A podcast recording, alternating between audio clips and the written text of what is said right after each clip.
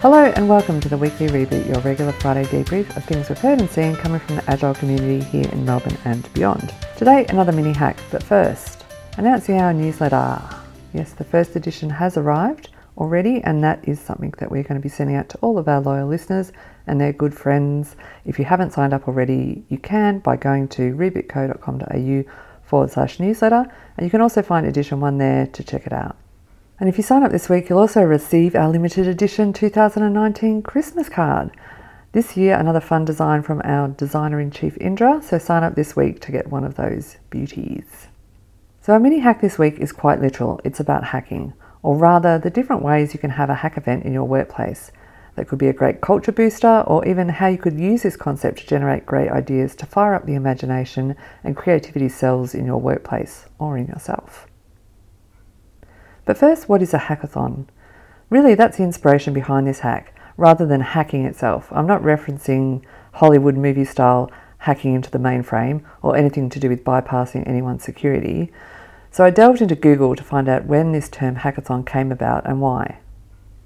According to Wikipedia, a hackathon, also known as a hack day, hackfest, or codefest, is a design sprint like event in which computer programmers and others involved in software development, including graphic designers, interface designers, project managers, and others, often including domain experts, collaborate intensively on software projects.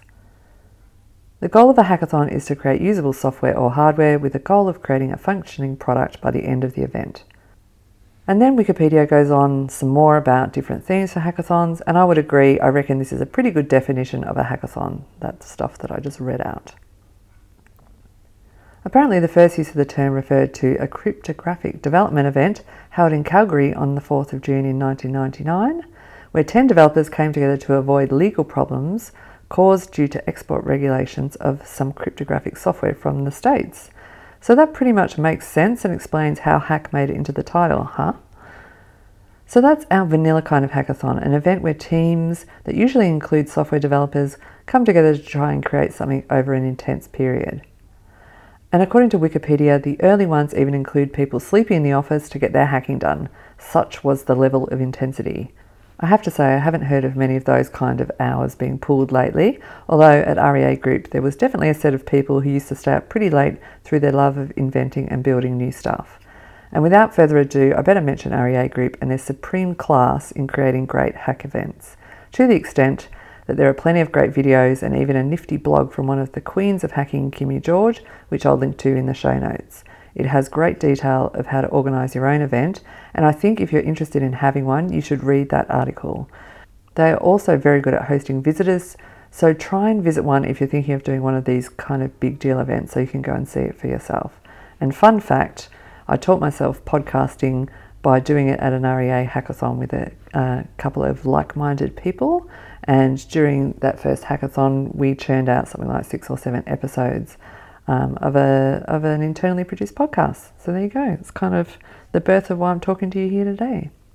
But this episode is a mini hack, not a maxi hack. So, what other inspiration can you apply this kind of intensity to? Here are a few other mini ideas.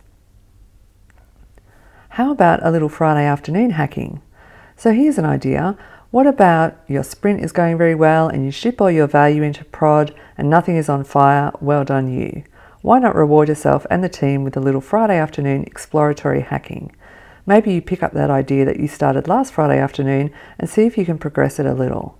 Sometimes Friday afternoons can get a little unproductive at work, so instead of dreaming of the weekend, why not dream of that new tech you want to play with for a bit, or tackle that bit of tech debt that has always seemed too daunting to tackle, or prototype some feature that feels a bit out there just to be able to raise it as an idea. If you think you could just show someone, they might fall in love with it too. Be your own Friday afternoon Steve Jobs and give it a go. Why not? Here's another way to hack lightly that I've personally used, which is to start your own thing by putting a regular after hours hack into your life. Tony and I started Reboot Co this way by getting together every Wednesday night for a bunch of weeks, throwing around ideas of what we could possibly start together, and thus Reboot Co was born. It was a very effective way to talk through all the ideas we had in a low risk kind of way.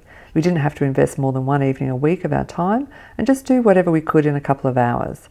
Because it was night, we just alternated between each other's houses and our families were usually around.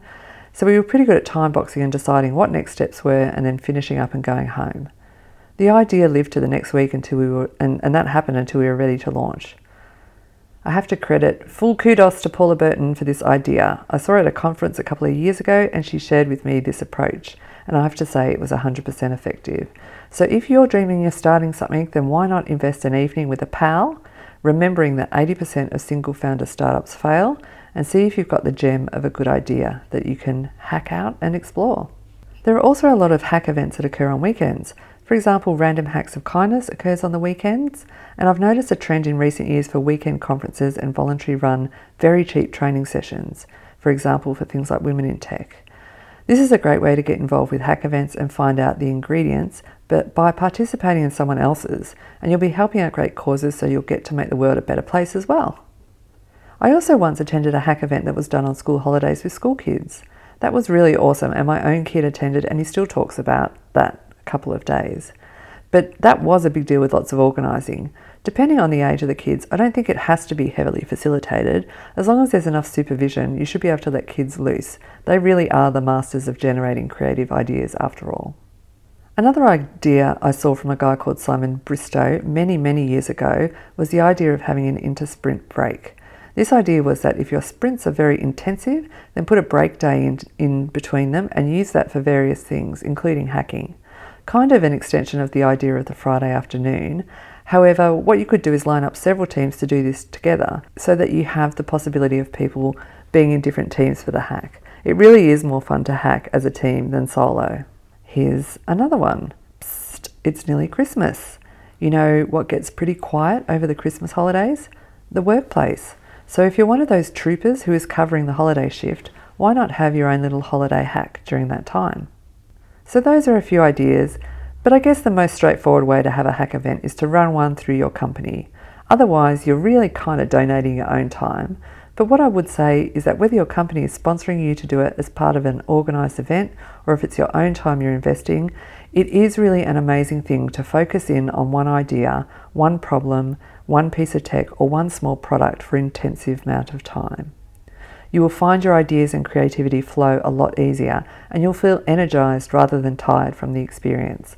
So think of it as treating yourself rather than something that's hard or a burden, and you'll find it a lot more fun. So that's our mini hack for this week different ways to hack. I hope that's inspired you to try some workplace hacking or some after work hacking and get your own creativity and intensity fired up soon. Let me know how it goes, why don't you? We are Reboot Co., a transformation partner that helps you discover a better way of working. If you've ever considered getting help with facilitation, perhaps running a hackathon, or all other aspects of working better in teams or groups, and you want to find out more about how we could help, or anything else you've heard on the podcast, then you can get in touch with us by emailing rebootme at rebootco.com.au. Or you can follow us and find out more.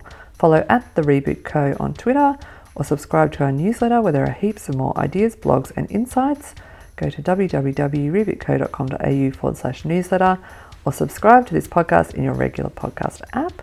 And we'll be back in your ears at 4 pm next week. Bye for now.